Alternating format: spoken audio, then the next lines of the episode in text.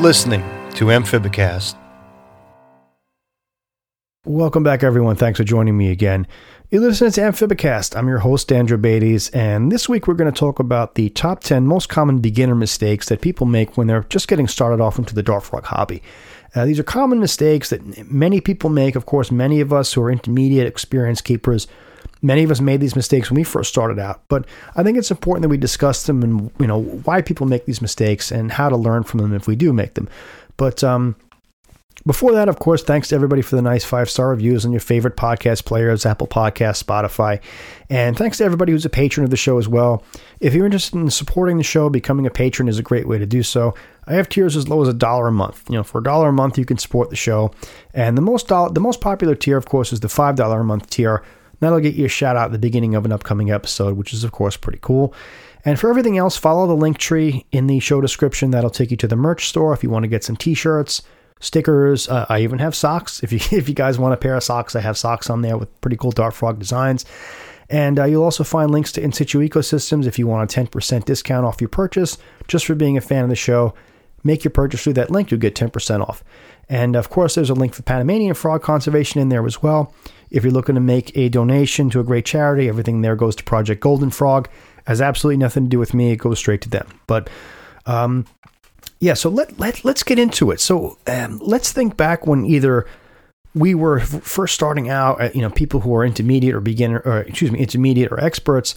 And let's think about, you know, what it takes for a beginner to want to get into this hobby. And of course, obviously, you're going to want to get into it because you have an appreciation of of the animals, of the frogs themselves. They're they're beautiful. They're uh, they're, fun, but they're also challenging to keep, and it's it's not for everybody. So, if you are a beginner and you're interested in dart frogs, welcome. You're in the right place.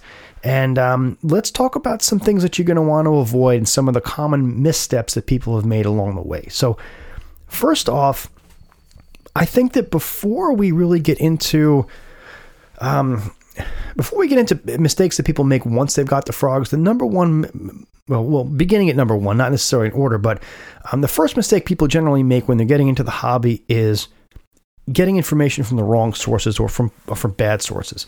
So, what's a good source and what's a bad source? Well, a bad source, uh, in my opinion, is any number of things really.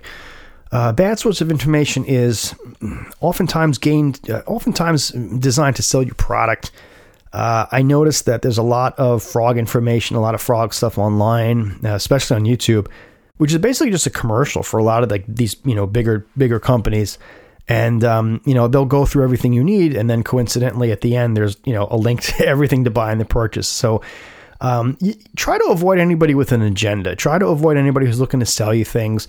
Obviously, you're going to need to buy things, and that'll that'll play in later. But don't base all your husbandry advice on a shopping list. Okay, just because someone comes at you and says you need to buy A, B, C, D, E, um, you can buy those things from wherever you want. You know what I mean? That's that's your choice. But uh, try to avoid anything with an agenda. That that's kind of a commonly accepted thing.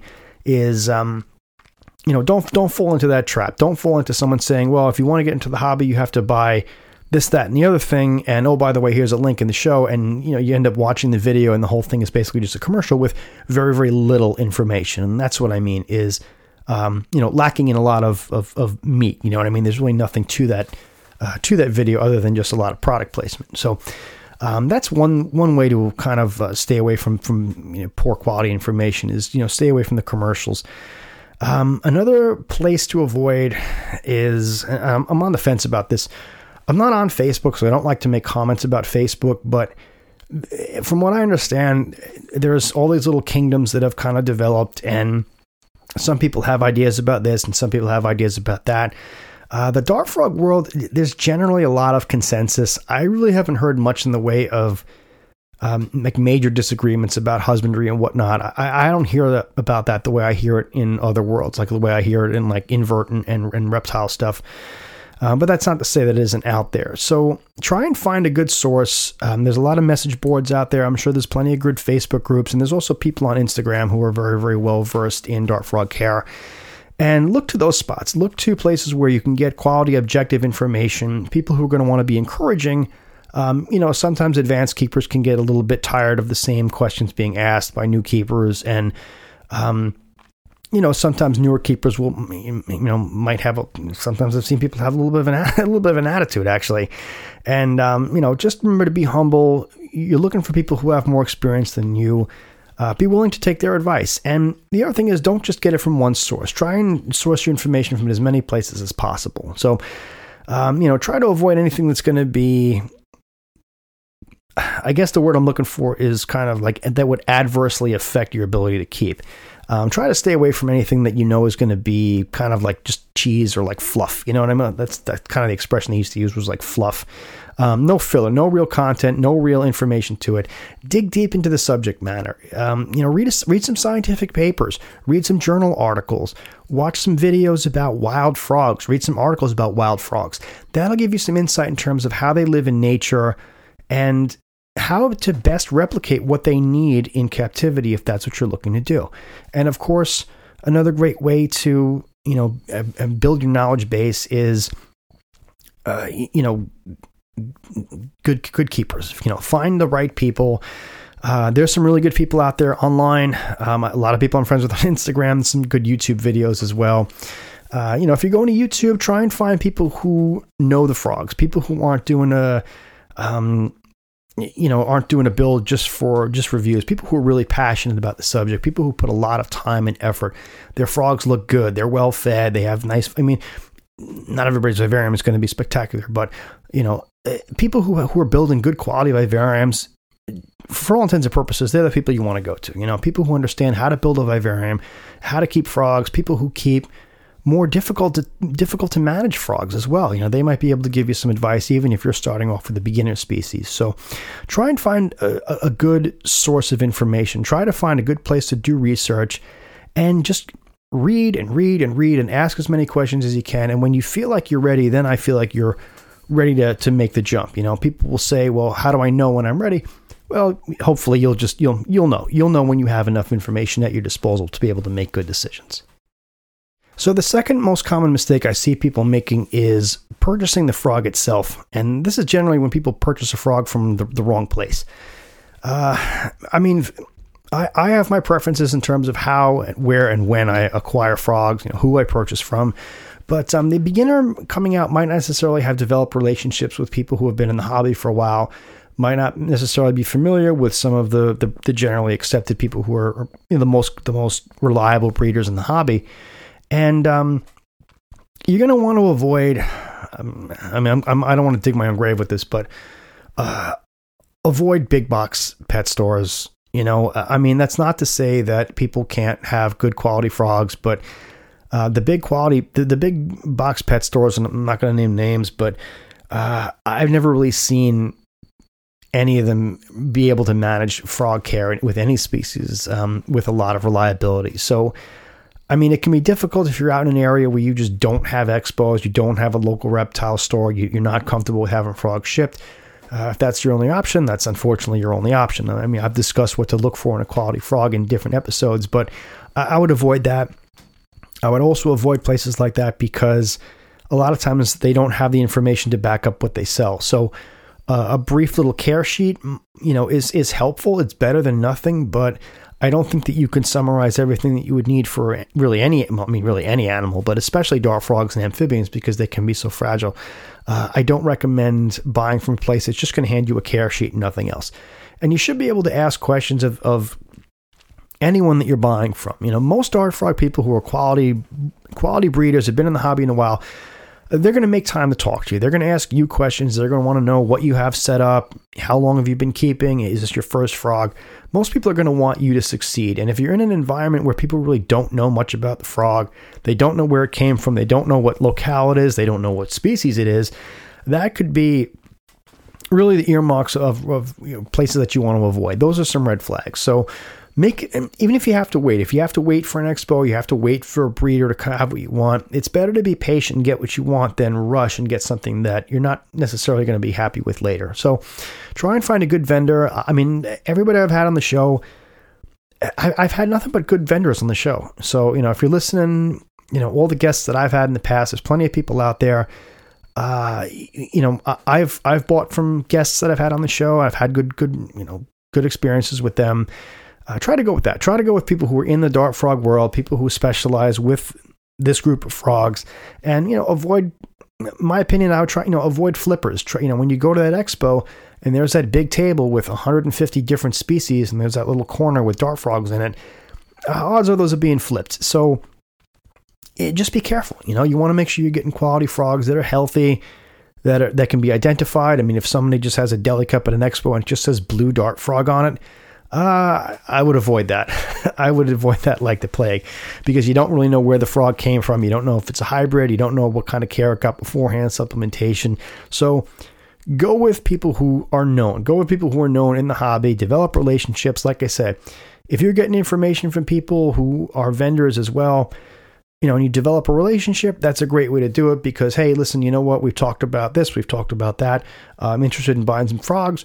Most people will be, you know, happy with open arms to give you as much information as you can because, like I said, they, they want you to do well. You know, nobody nobody wants anybody to fail in this hobby, especially since it involves live animals. So the third mistake that I see people make is really with regards to setup, and this is where people make everything just way too wet. High humidity, high ambient humidity does not equal a saturated substrate. And somehow, some way, I don't know where it came from, but the common misconception about dart frogs is that they need to be kept super duper wet. Just because a species comes from a tropical area, it comes from Panama, Colombia, Peru, wherever, does not mean that it's aquatic, does not mean that it's constantly crawling around in swampy, wet conditions. Most dendrobatids, as we know, occupy areas of very, very high ambient humidity, but they're not crawling around in, in mud constantly. I mean, they will seek out mud bath for, you know, for, um, for the mineral content and things like that. But if you're keeping your dart frog soaking wet, they're not going to do well. And try and avoid falling into that trap. Skip the water feature, skip the pond, skip all that stuff. You don't need it. If you want to build a larger, more elaborate display vivarium, once you have the resources and the experience, by all means do that. You know, if you're planning on building a big 100, 300 gallon, 400 gallon tank, go for it. But if you're starting off with an 18 by 18 or an 18 by 24, even a 36 by 36 by 18, whatever, just avoid it, okay? Because a lot of frogs can have adverse health problems. Phyllobates can get foot rot and they just they just generally don't seem to like being soaking wet. You're going to want to provide them an area that is humid but also dries at some point to the point where they're not constantly walking in this soupy, you know, soupy mess. So, you know, avoid the water fill, avoid the water feature. It's it takes practice to get it right, and to be honest, it really isn't consistent with the way wild dart frogs live. I mean, like I said, they're not aquatic. They're not crawling around in mud. They're just they're, they don't do that. You know, they're more. You'll see them around leaf litter. You'll see them on you know stream edges. They'll see them in really pretty much any environment except these big soupy muddy messes that people tend to make.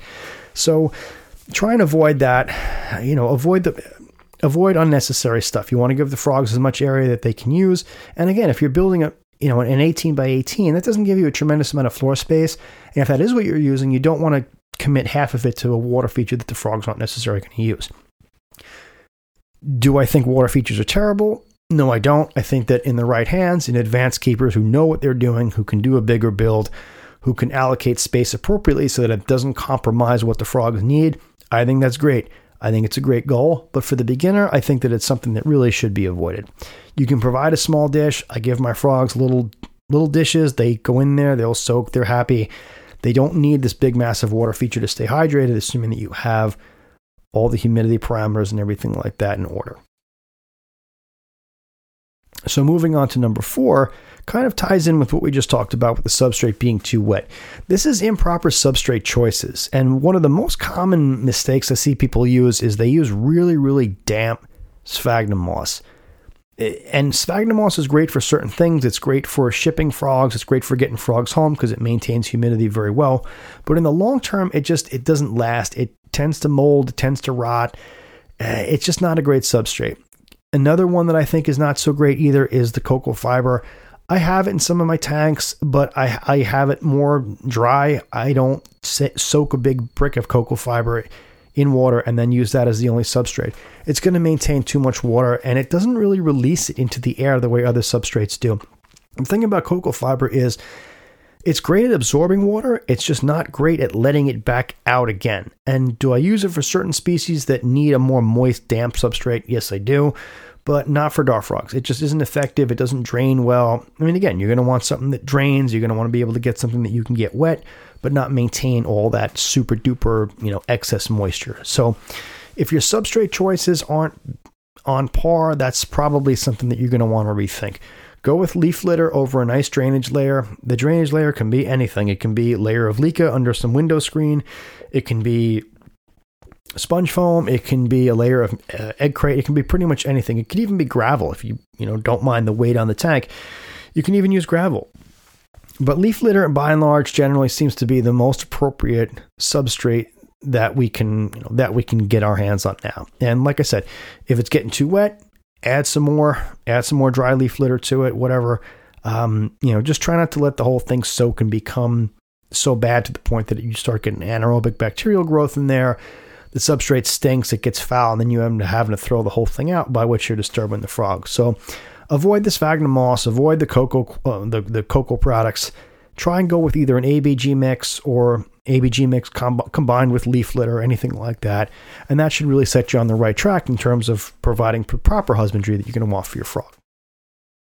And of course, while we're talking about substrate, we're talking about things being too wet.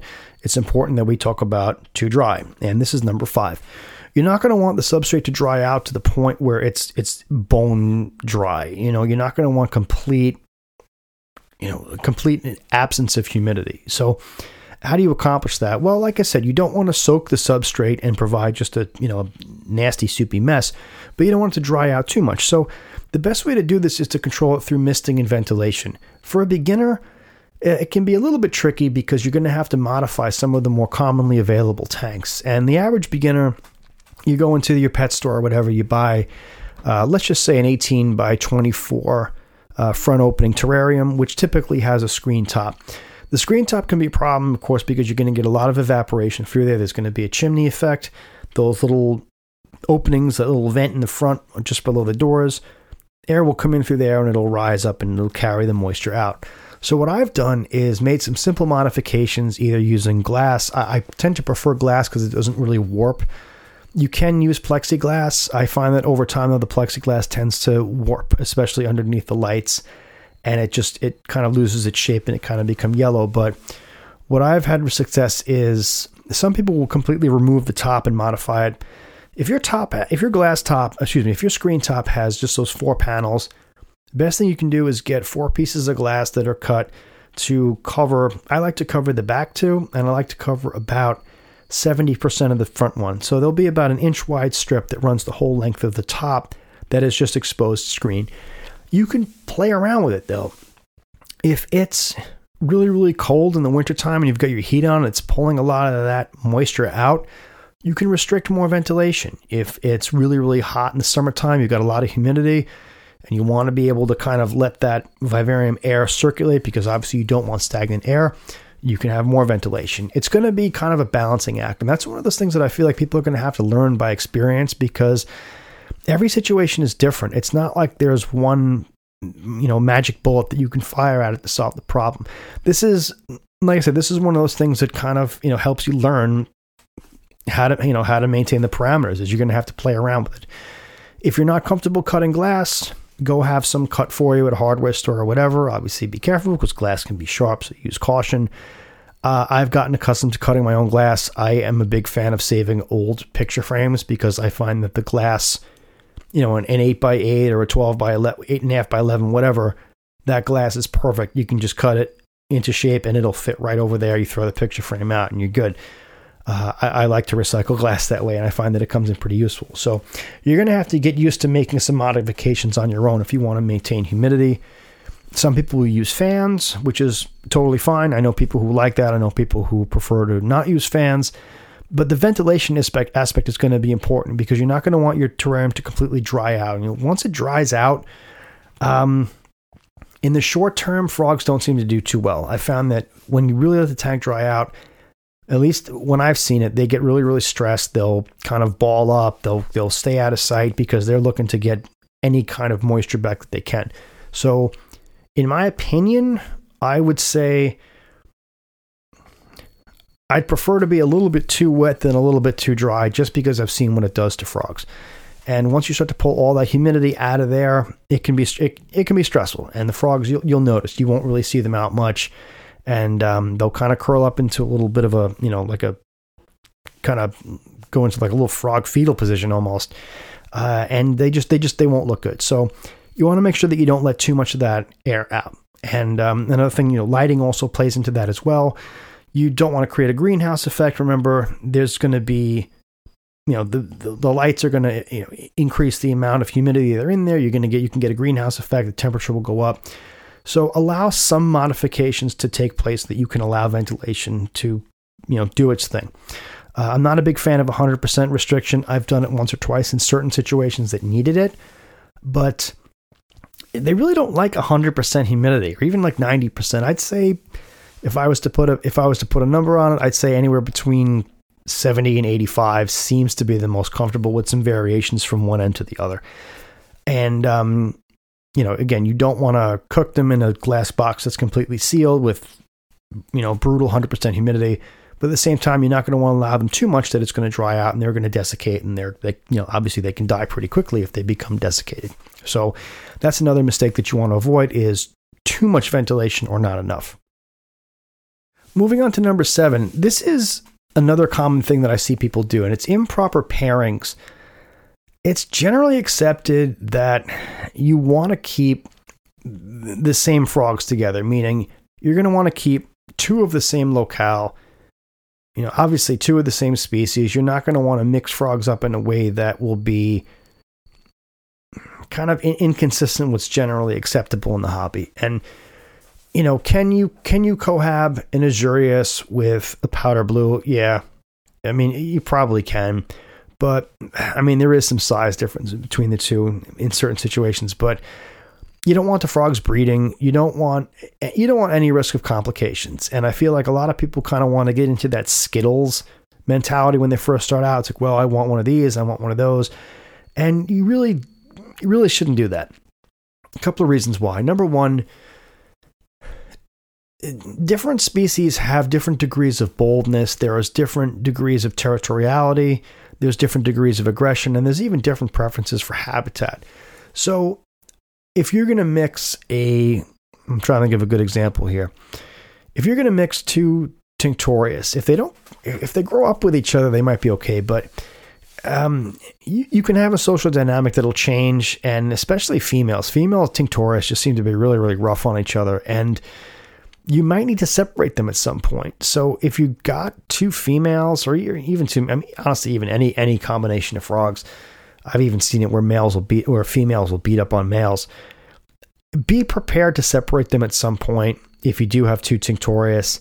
Other species that seem to do well, you know, Phyllobates, you can get away with the groups of Phyllobates. You can get a group away with groups of um, Epipedobates. You can get get away with groups of Auratus.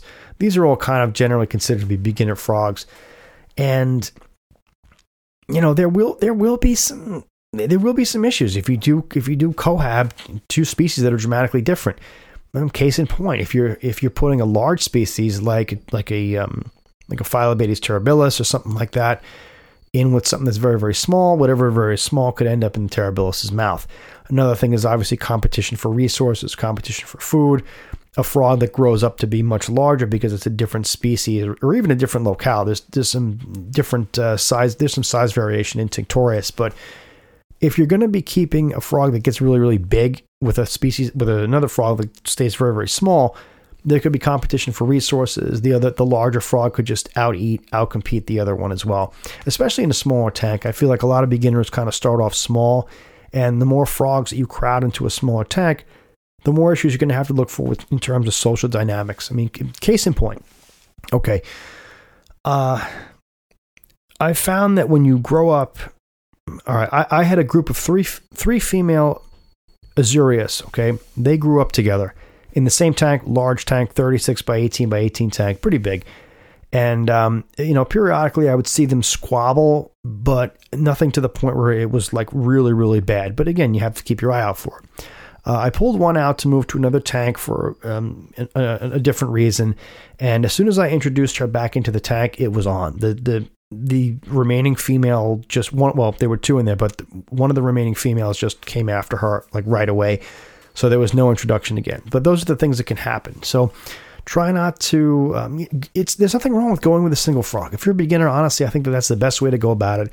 They're not social. They don't need to be together. They don't have emotional bonds the way uh, we do. They they just they can do fine. There's you're not doing your frog a disservice by keeping it alone. It's completely acceptable. And again, you know, don't go for the Skittles thing. Don't try to mix and match a bunch of species. You can cause problems. You can have differences with you know differences in size and behavior. Some species are typically very, very bold, and some species are I mean, kind of be very, very shy. I mean, for example, Azureus, um, moderately bold frog, you know, not totally like brutal as I've seen with some other other locales of Tinctorius, but uh, Auratus, in my opinion, is very, very shy. So, would I put an Auratus with a Tinctorius and a small tank? I don't think I would. I mean, again, frogs can have differences in personality, but I don't think I would do that because I'd be worried about the Auratus getting outcompeted by a larger and more aggressive Tinctorius as the two of them grow. And of course, you really don't you don't want them hybridizing. It's generally a no-no. It's pretty much it's pretty much kind of canon law. You, you don't let frogs hybridize, and if you end up with unwanted offspring, you know it could be a problem, especially if they make their way back into the trade because it has happened. It does happen. It's not something that's encouraged. And I find that a lot of the advanced hobbyists kind of like to nip that in the bud right away. So if you're a beginner and someone tells you not to do that, there's reasons for it. There's you know years and years and, and decades and decades of keeping frogs. People have learned it's just really not something you want to do. So um, nothing wrong with keeping two species in two completely different tanks. I know a lot of people like to keep multiple species. I keep everything separate. I don't keep anything together. Some people do. Some people with a lot of experience have figured out ways to do it. But again, these are people with experience, people who have a lot of understanding in terms of what constitutes a, pro- a proper frog behavior, proper frog husbandry. So if you're just starting, if you're starting out, I wouldn't get into that more advanced method of keeping just yet. Yes, it can be done. I've had people on the show, we've talked about it. People have had success with it, with cohabiting different species and different locales and whatnot. But um, I would avoid it if you're a beginner. You're just not not quite ready to make that step because you know obviously you're just starting out, and you're going to have to get used to some of the behaviors and some of the differences in husbandry requirements that go into something that sophisticated. So th- moving on to number eight, and this is another another husbandry issue, and this is the, the wrong temperatures. I see people.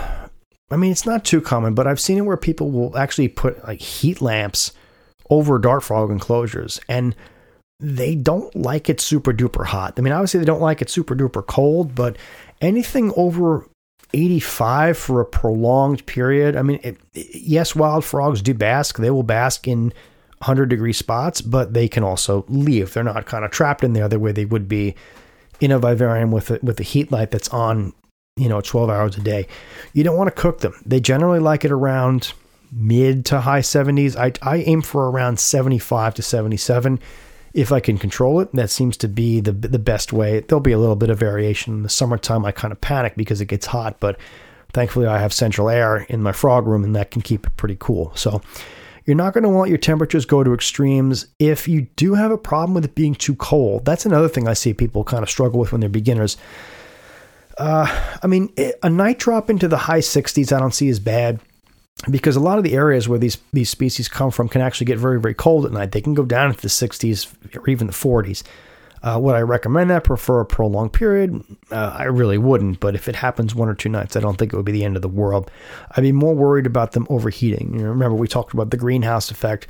It's a glass box. There's not a lot of places that the animal can go. You know, if you overheat the tank, it, it can get really hot really, really fast. And obviously, things like keep the tank out of the direct sunlight, Try not to add unnecessary heat sources that might cause the frogs to cook. So, what do you do if you do need to um, increase the temperature? A lot of people in Europe I know have this problem. It seems to be like I'm active on the, the tarantula forums, and a lot of people in the UK especially um, England, Ireland, Scotland, Wales, Norway. Well, Norway's not obviously in the UK. That's that's in, in Scandinavia, but you uh, apparently people in Europe just have like it's it's always cold, and I don't know if it's just old buildings or whatnot, but um, you can provide a supplemental heat source, but the only thing you're going to want to make sure is that it's on a very very closely re- regulated thermostat. Be willing to spend some serious money on a thermostat that's something with a probe that you can at least you know make sure that your temperatures aren't getting out of control. Uh, not all probes perform well under high humidity. That's the other problem. So if you do buy one, you're going to want to make sure it's something that can be, you know, handled in in a in a high humidity environment. Now, I would don't go with one of the cheap like big box thermostats. Those things are junk. Uh, I would go with something that's quality. I have a um, I have a thermostat in my blood pythons tank, which maintains some pretty high humidity. That one cost me about two hundred bucks, and you know that's a couple of years ago. So uh, if you are going to commit to using a secondary heat source, whether it's a light bulb, whether it's a heat panel, a radiant heat panel, whatever, be prepared to control the temperature so that it doesn't get too out of control. The last thing you're going to want to do is overdo it and cook your frogs, but at the same time, you don't want to let them you don't want to let them freeze to death. If you can't control the temperatures in your living space, I, I wouldn't chance it. You know, if it goes down to, you know, 50 degrees every night and it goes up to 110 during the day and you can't control that, you can't get into that sweet spot of around the mid to high 70s, you might want to rethink it. Um, you know, when you pick an area of the house to, to house your frogs, you want to put the tank in a certain place. You know, don't pick the room that gets the full sun in Texas, you know, at, at 2 p.m. in July same thing. Don't pick the coldest room in your house if it's you know you live up north, whatever. Um, you know, consider that. Consider where your where your tank is going to go, where your frogs are going to spend most of the time, because you might have to make some pretty significant modifications in terms of how you want to you know house them to keep them at the right temperatures. So um, that's another thing to consider because again, they they like it in that sweet spot. So number nine, and this is um, this is I think one of the I think this is actually one of the most common mistakes that beginners make is uh, I got two frogs, I can't wait to breed them and sell them. Well, there's a lot of people out there breeding frogs. A lot of really good people out there who spend a lot of time and a lot of resources breeding frogs so that people can have them for relatively reasonable prices going back into the early part of this, into the 70s and 80s, it wasn't unheard of for frogs to sell for thousands and thousands of dollars. And as time has gone by, as more frogs have become captive bred, it's it's just generally it's generally not common practice to have many wild caught species anymore. The price of frogs has gone down significantly, at least in the U.S., where it's within the realm of purchase for the average person. I mean, I've seen I've seen dart frogs, you know, auratus and different locales of tinctorius for as low as thirty, even twenty dollars. And then you get up to the the you know Oophaga pumilio and the large obligates, which there's a lot more that goes into their care, but I wouldn't recommend those for a beginner anyway. And those can obviously get up into the into the thousands of dollars. But the average beginner level I don't, I don't, I hate saying beginner level, but the average species that can be handled by a beginner in terms of, of managing it with some success you really don't. I mean, you're not going to make a fortune. I mean, you, you are going to end up having frogs that you're not going to be able to to rehome. You're going to have frogs that you think you're going to sell, and they're not going to. It's just it's it's not like that. There's so many frogs in the market out there now that the average person you know, the average people breeding frogs just as a hobby, um, yeah, if you can move them at, at, an expo, you have friends you want to trade with, whatever, that that's totally cool. But don't think it's a beginner that you're gonna, you know, you're gonna reinvent the wheel with your your breeding operation. And I'll tell you right now, dart frogs can be really, really prolific when they want to be. And the last thing you're gonna want is hundreds and hundreds of tadpoles, and then you know potentially hundreds and hundreds of froglets that you may not be able to move without proper proper resources. You know, I've had discussions with a lot of vendors over the course of the show, and a lot of them rely heavily on dry goods for the bulk of their business. You know, they're selling fruit fly cultures, they're selling media, they're selling leaf litter, they're selling ghost wood, they're selling mopani wood, whatever it is. And that's where the bulk of their revenue is coming from. So, I mean, if you want to breed frogs for fun, make sure that at least that you have a, a place for them to go once they've developed and once they're out of the water. And the other thing is, if you are going to breed and you're just getting into this hobby, you might necessarily be familiar with what goes into good tadpole care. I mean, it, there is a learning a learning curve with tadpole care. You want to make sure that they have the right f- food for themselves so that they can grow up to be healthy. And the last thing you're going to want is obviously a lot of sickly frogs, you know, let alone a bunch of healthy frogs that you can't move. You know, that can be a difficult decision to something to deal with. So if you're thinking about breeding, you know, keep keep frogs for at least a couple of years first before you get that idea because I see that all the time. Oh, I got two frogs. Can can someone sex them for me? And when can I breed them? I mean, if you can't sex the frogs yourself, uh, you probably you probably shouldn't be breeding them anyway. So give it some time. If that's your goal, that that's fine. I, I'm not going to stand in your way, but you know, get used to keeping a single frog, pair of frogs, trio of frogs, whatever it is first before you commit to breeding them. Because, like I said, there's a lot of them out there. There's enough frogs in the market. You're not necessarily helping the market out or anybody else out by breeding more Azureus or more Costa Rican Auratus or anything like that. There's so many of them out there. So, if that's your goal, that's fine. That's cool. But I wouldn't do it as a beginner. I think that that's something you should hold off until you've got a few years of experience and you understand the commitment that's involved in terms of having frogs have offspring. And finally, number 10, this is.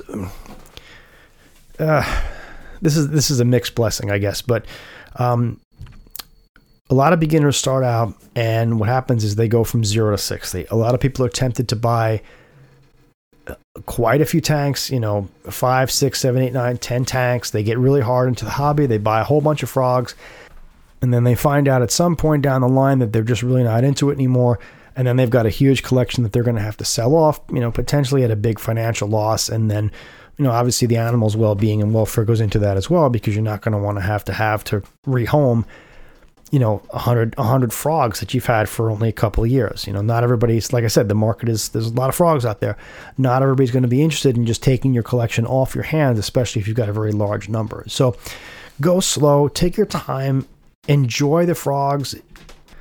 Get an idea of how much effort goes into the hobby. Understand that you're going to have to make fruit fly cultures. You're going to have to provide proper supplementation it's an ongoing thing. And if you go into it too fast and too hard, you may regret it later. So if you are new, you're a beginner, like I said, don't don't try to get more than you can handle. Always go at a slow pace, figure out what you're comfortable with, what you can handle, and move on from there. So, um, I hope that's it. I, I, obviously, there's only 10 things on the list, and there's more, of course. You want to make sure you've got good supplementation. You want to make sure you've got good plant choices. You want to make sure you've got appropriate feeders. But those are all things that I feel like can, people can kind of figure out with basic research. And I hope that if you've made these mistakes yourself, you've kind of understood why some of these things are happening a lot of times people might be you know pressured by a, by a seller who's not the best in the world people might get the wrong information off of like a, you know off of youtube there are some look there are some pet tube out there pet tubers out there that I've seen make dart frog content, which was clearly just reviews. You want to, you know, stay away from that. I've se- I've seen that. I've seen people make some really horrible enclosures. Um, stick with the good people. Stick with the people you trust. People who know the frogs, know the experience, know everything that's involved. Go to them for information. And uh, hopefully, you've, hopefully, if you made it this far, you've you've taken something away from that. I know it's kind of a short episode, but um, you know, and again, if I've had a lot of people on the show, I, I, like to think that everybody on the show is also a good resource. So, um, if you're a beginner and you're interested, you know, go back, check out some of the episodes that I've released in the past. Go check out some of the guests. I always try to link a website or a social media platform to anybody I've had on the show.